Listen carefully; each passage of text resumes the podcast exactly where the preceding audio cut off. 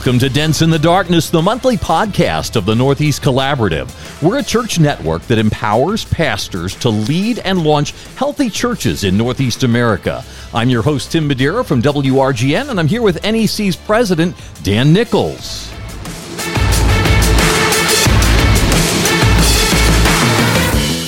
Well, this month we have Brad Travelpiece with us for a new type of episode for Dents in the Darkness.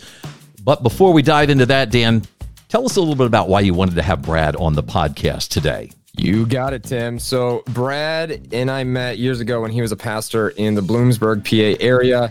And right away, I knew this dude was legit. Now, his wife, Krista, is way more legit, but he's okay too.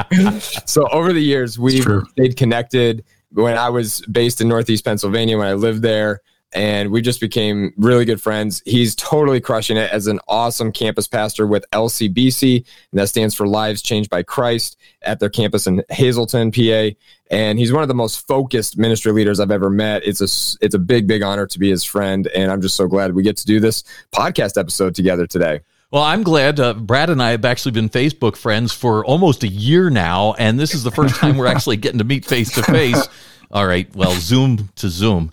Brad, we'd like to hear a little bit about your story, a quick overview of your family and your pastoral ministry and your experience. Yeah, absolutely. Tim, Dan, thanks so much for having me. Excited to get to be here. And uh, yeah, so I've been in full time ministry for seven or eight years now.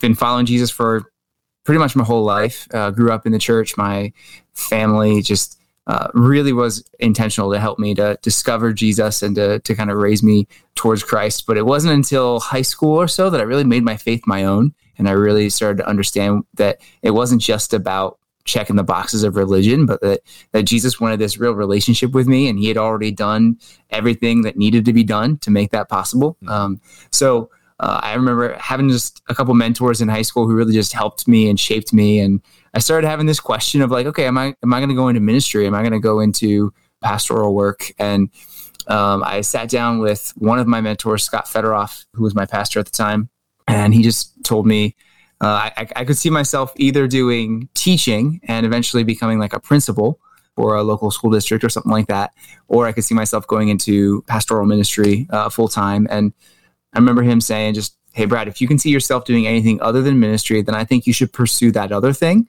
And God will make it really clear if you're called into pastoral, uh, yeah. vocational ministry. So I went to Bloomsburg University and uh, pursued a teaching degree for physics. Um, so I have a secondary education degree to be a high school physics teacher, which I am not doing. And uh, but that's that's where um, not only I I didn't meet my wife at Bloomsburg University, but we were friends in high school, more friends of friends, and in college is where we really started to get to know each other better and started to get closer and started dating.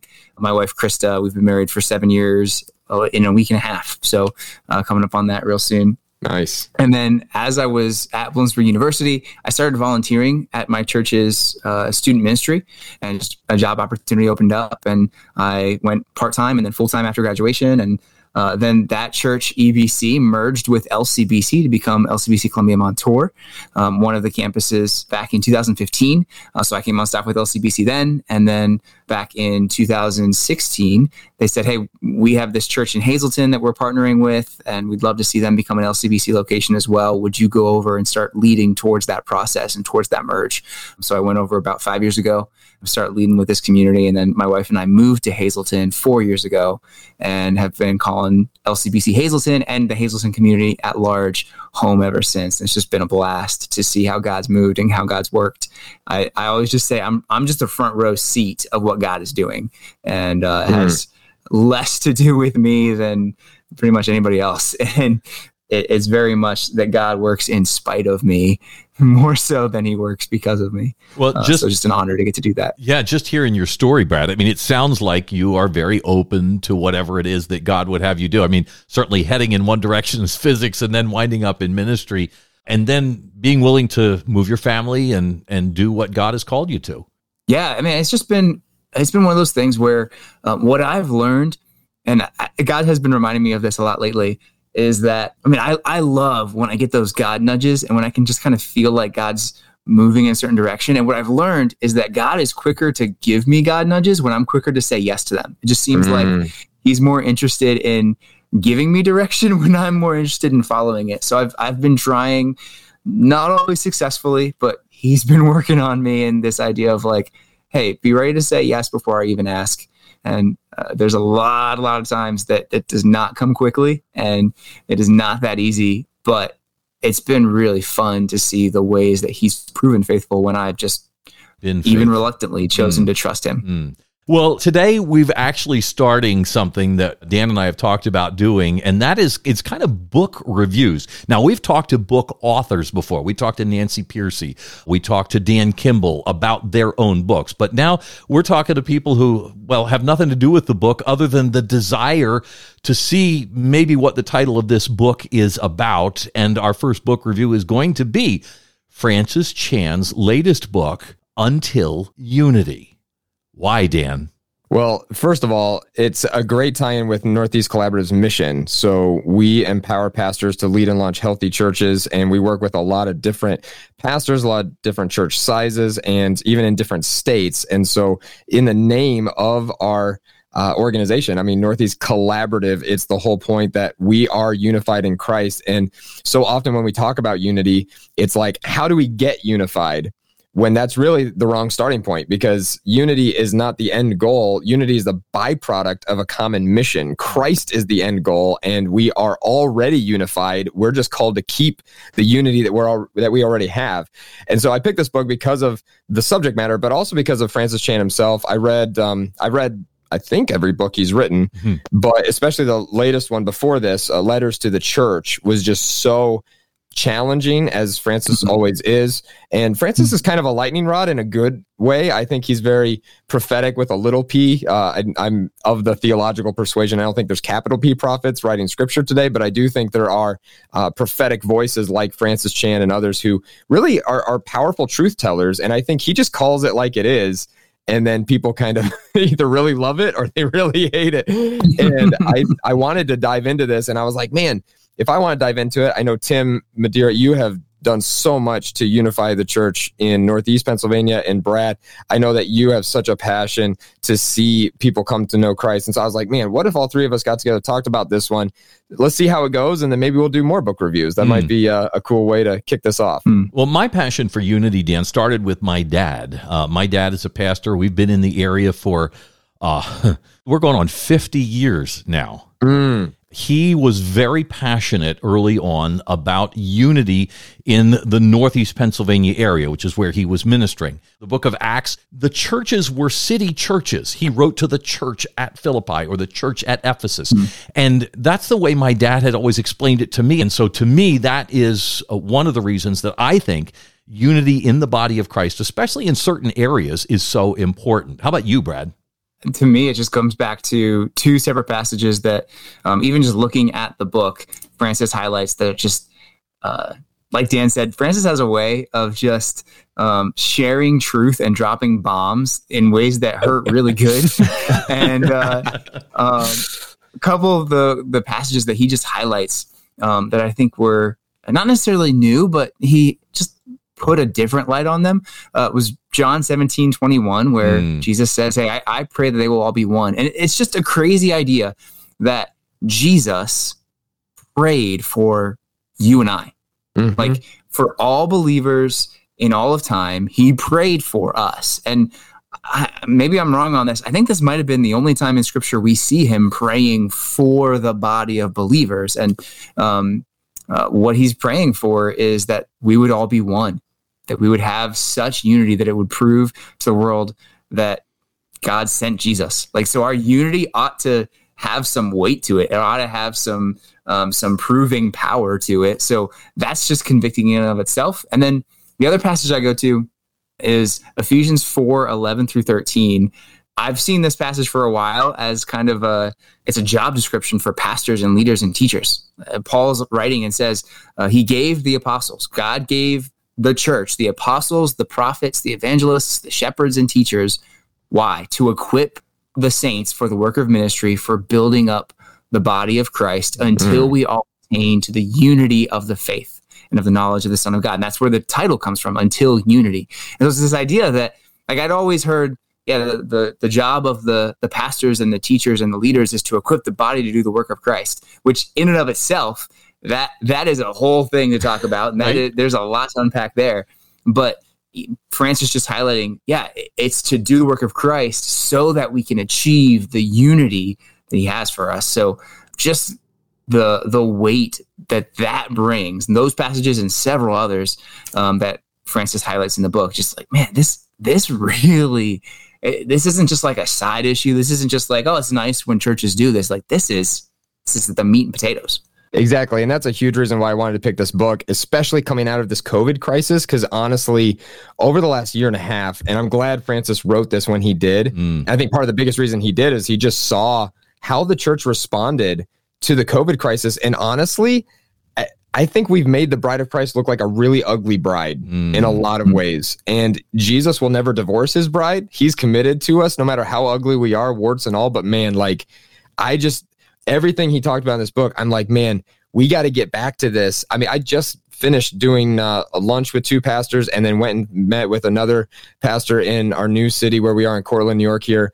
Pastor Daniel's a, a Presbyterian pastor. And like, it's, it's mind boggling to me how many pastors serve alongside other pastors who believe the same gospel, teach from, from the Bible in the exact same way that they should, as you know, that it's authoritative and, you know, shepherd and, and serve in the same vein as Jesus told us to, and never talk with each other, never hang out, never spend time. And like, I just feel like that's a big part of what Northeast Collaborative can bring to the table is facilitating connections and being chief dot connectors for relationships so that we can preserve the unity that we already have. Mm. Hmm. Yeah, and I think uh, one of the things that uh, you said, Brad, that really hit with me as I read the book as well, and and in Francis's other books as well, is that he hurts good.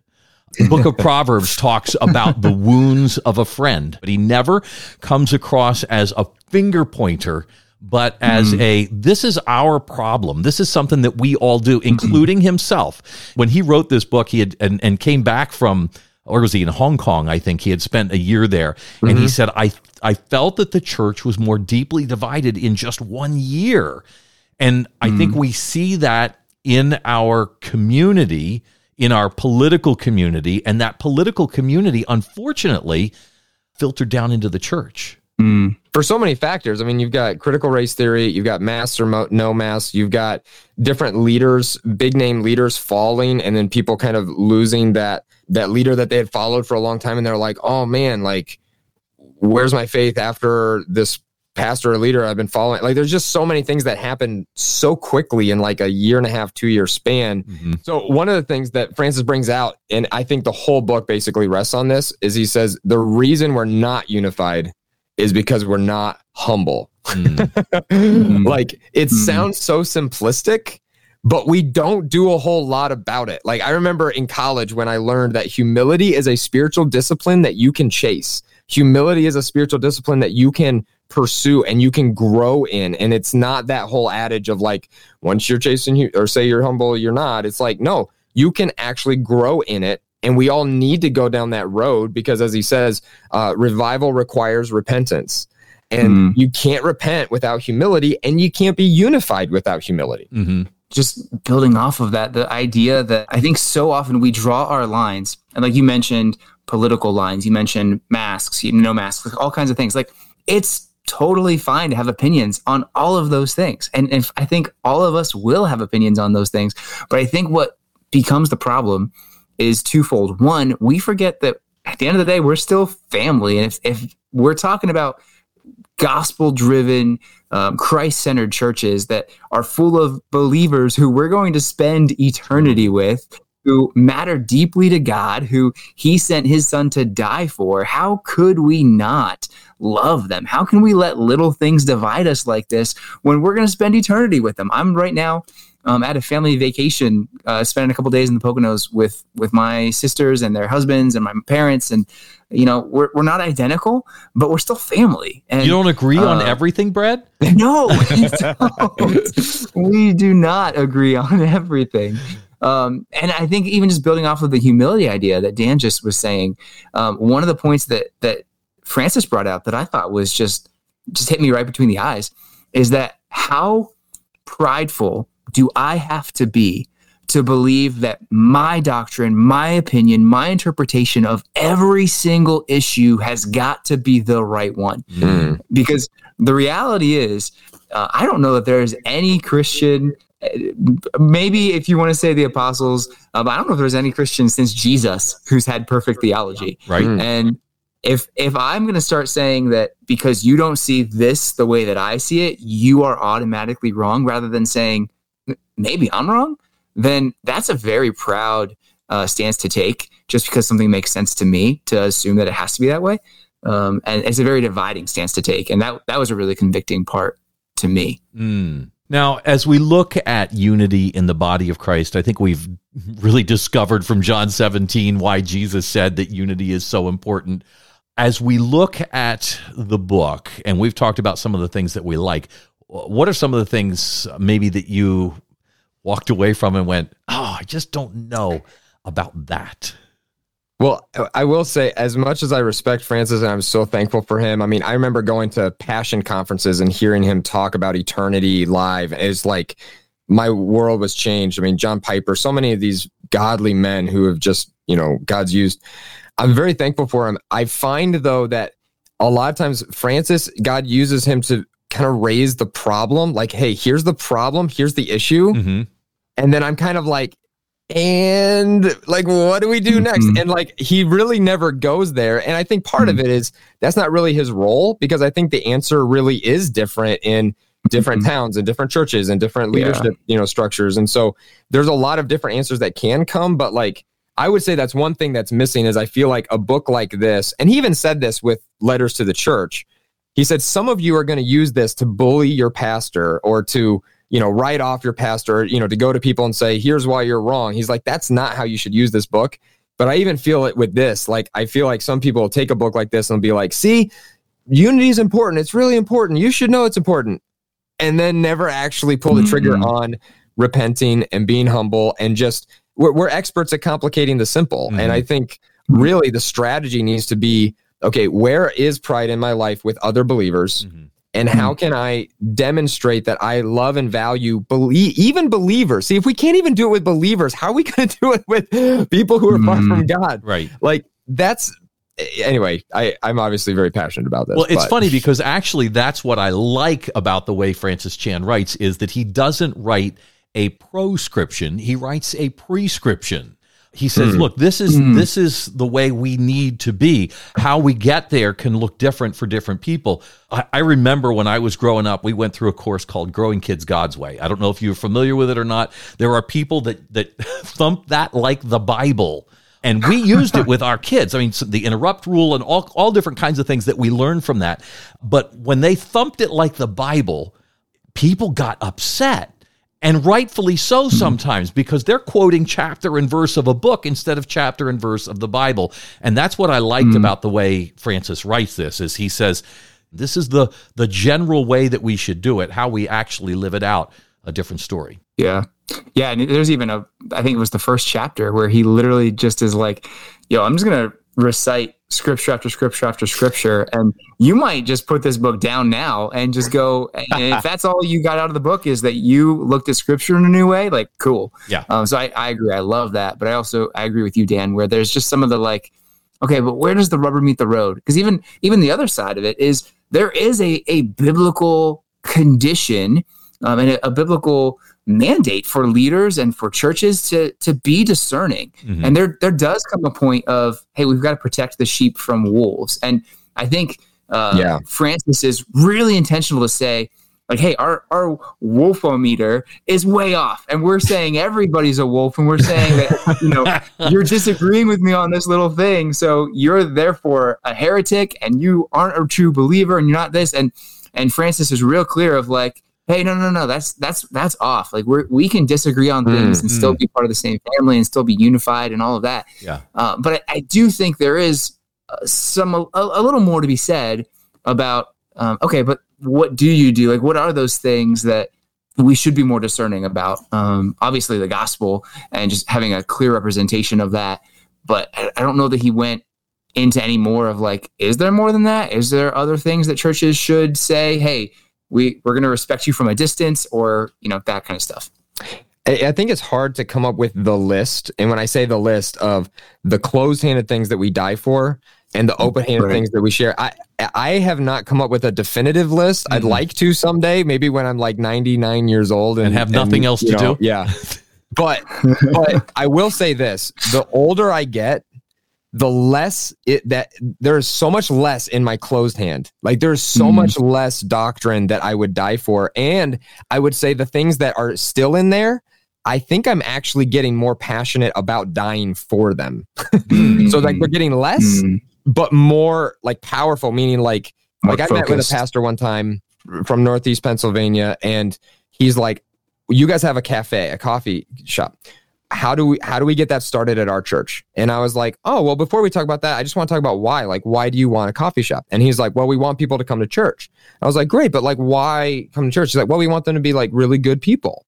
And i mm. was like okay well you know, we kind of started the coffee shop for something different. Like we want people to be transformed by the the gospel and stuff. And like he was like, okay, now hold on. He's like, you probably believe this thing called substitutionary atonement. Like I don't believe that. I think Jesus was only our example. Like I don't believe he died in our place. Mm. And I was like, okay, so I said, hey man, listen, here's the deal. And I just I, I wasn't rude. You know, I got to know him a little bit and we spent time, but I was clear with him. I said, hey man, like if you want to hang out as friends that's fine. Like we can totally do that. But quite honestly, on church stuff, like when it comes to mm-hmm. ministry, I can't team up with you because quite honestly, like that's a hill I die on. Mm. Like yeah. that is not a, a negotiable thing. That's not a, an open handed thing. Like this is the essence of the good news. And I cannot back down from that. And yeah. so, yeah, I think Francis does a good job of saying, yes, we obviously there are things we die for. Mm-hmm. It's just not nearly as many as we think they are. Right. Now, are you sure, Dan, that it's not just because you don't drink coffee? just that's why he was really intentional to ask wow, question. You just outed me. You just outed me on the podcast, Tim. I don't know. We may uh, we may have to uh, get viewership's going to go down by half by the next time. Right. Like, ah, I don't know. Can I can't trust guy. a guy that doesn't drink coffee. All right. So, what are some of your favorite quotes from the book? I'll start with mine because this one hit me right between the eyes. We mm-hmm. divide easily because we love shallowly. Mm. Mm. Mic drop.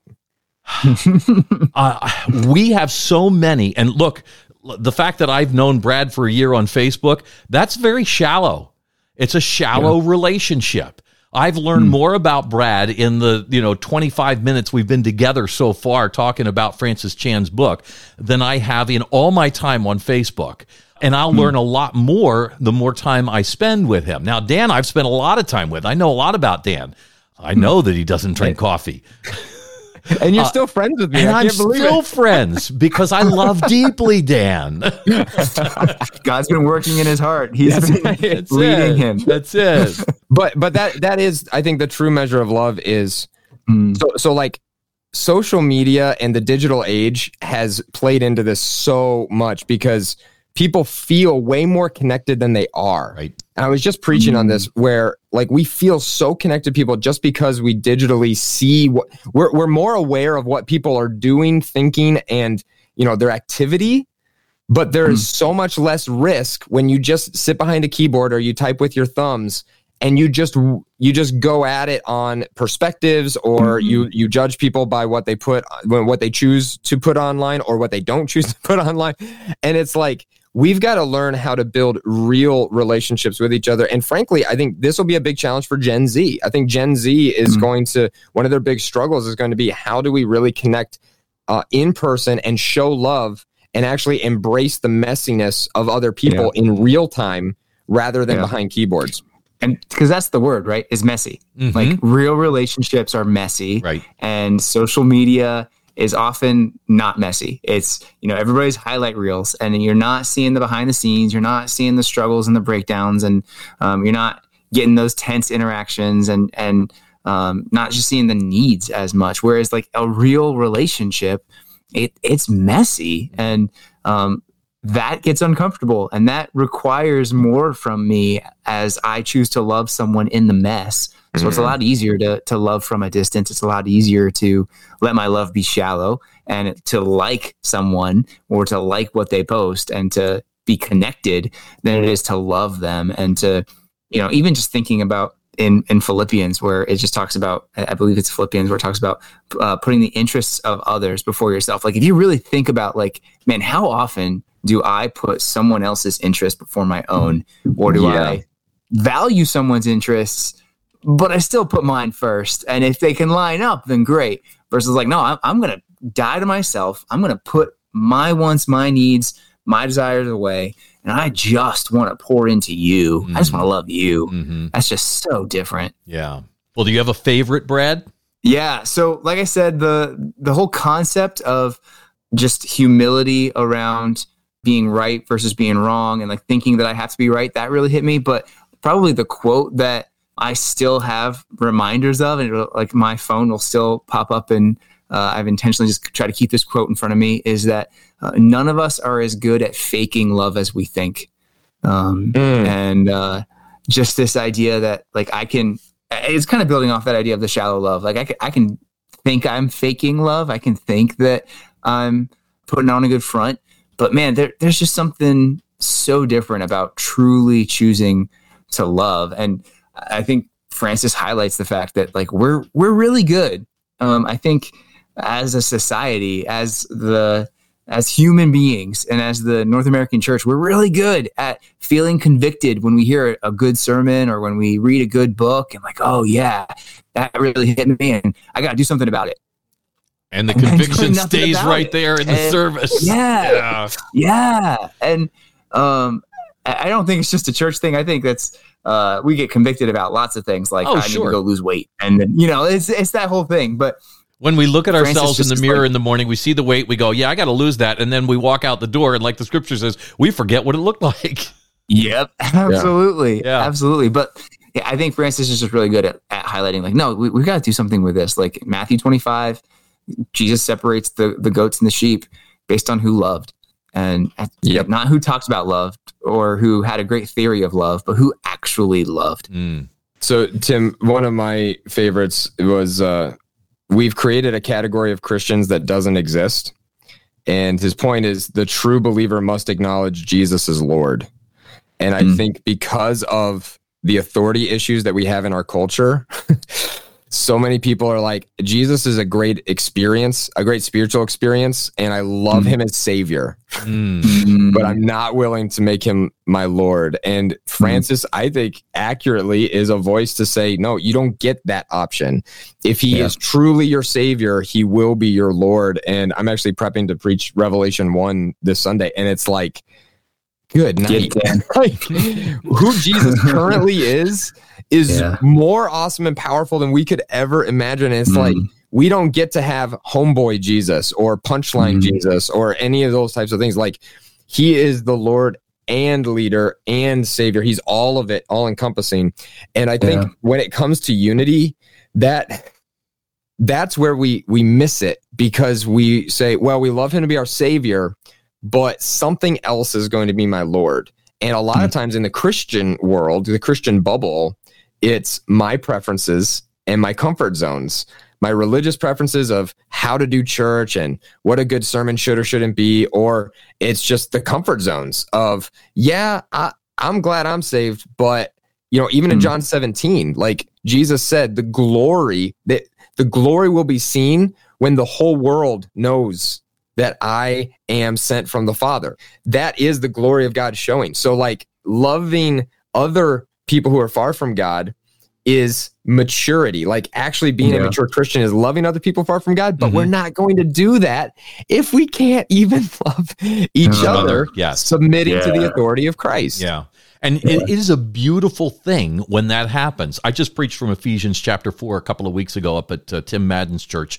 And one of the points that I made is that it is a beautiful thing in a family when you see people, as you mentioned, the, the verse from Philippians 2 4, looking out for others' interests rather than your own. And then in the church, as we serve others as Christ served the church and gave himself for it. I mean, that is an incredible standard. Yeah, and it's a standard that we frankly cannot match if not for the embedded power of the Holy Spirit. If not for the same power that raised Christ Jesus from the dead Absolutely. working in me, then I am going to continue to be terrible at that. Mm. And um, the more that I can choose to lean into the Holy Spirit in a state of dependency and more and that humility aspect, like dependency, humility, I think it, it all ties together to say like, man, no, I, I don't have this right. I've got so far to go. Jesus loves me in my mess. He loves yes. me where I'm at, but he wants to take me forward.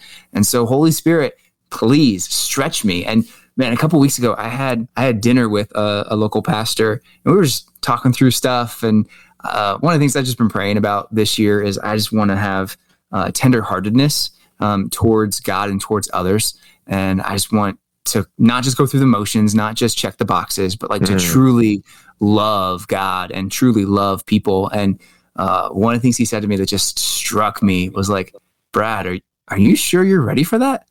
Because if you're going to really love people, that's messy. That's hard. And it's going to happen one hard conversation, one hard decision, one hard step of obedience at a time. Mm. And um, not that every time it's hard, but often I think our capacity for loving is grown when we take those decisions that are stretching, that are outside of our comfort zone, that's when our capacity grows. Yeah. I'm learning from my kids. I was talking to my daughter on the phone yesterday, and she, through her church, came in contact with a woman that had a need. She said, I went to her house and she said, it was so different than mine. She said, mm. this was this was so hmm. far out of my comfort zone. Uh, my daughter is mm. like has the picture perfect house and puts it up on Instagram and always looks so great. And she said, I went in and I'm like, hmm it blew her mind really. And she mm-hmm. said, But this is what Christ has called me to do. I need to do it and do it with an embrace, not a hands mm-hmm. off, stand back, mm-hmm. but an embrace. You know what I found? I, I tend to, in my own heart, I recognize I love people who are far from God. I, I feel like I'm better at loving them than I am mm. other believers. Oh, wow. I have a much harder time loving other believers because I find I I tend to be a Pharisee to Pharisees. And mm. so to me, it's like, okay, if you've got a Pharisaical attitude and you can't, you know, embrace someone who is running hard at, away from God, like the prodigal son, I'm like judging you, mm-hmm. which you become the older brother at that point. You're like, right? man, you're such an older brother. And it's like, oh, wait, that's, that's what me. I just became. And I think that's what's happening in our society today at large in yeah. America, but also in the church we constantly become what we hate. mm. And and that is such a huge problem when when we're not in the word of God, which is a mirror, and looking and going, okay, this isn't just for other people mm. or other believers. This is for me. And I think the the more that we lean into actually um, following through on what we already know, rather than learning more that we rarely live out, mm-hmm. I mm think we'll start to be more unified as we take those simple steps of obedience. And I think that's one mm of the reasons why Chan in the book just says, look, here's the verses. Like you said, Brad, the very first chapter. I mean, like page after page after page of scriptures on unity. It's what we need to hear. And sometimes we're going to take flack for it because people are going to say, mm oh, you're going too much in this direction or you're going too much in that direction but it is what we are called to as a part of the body of Christ.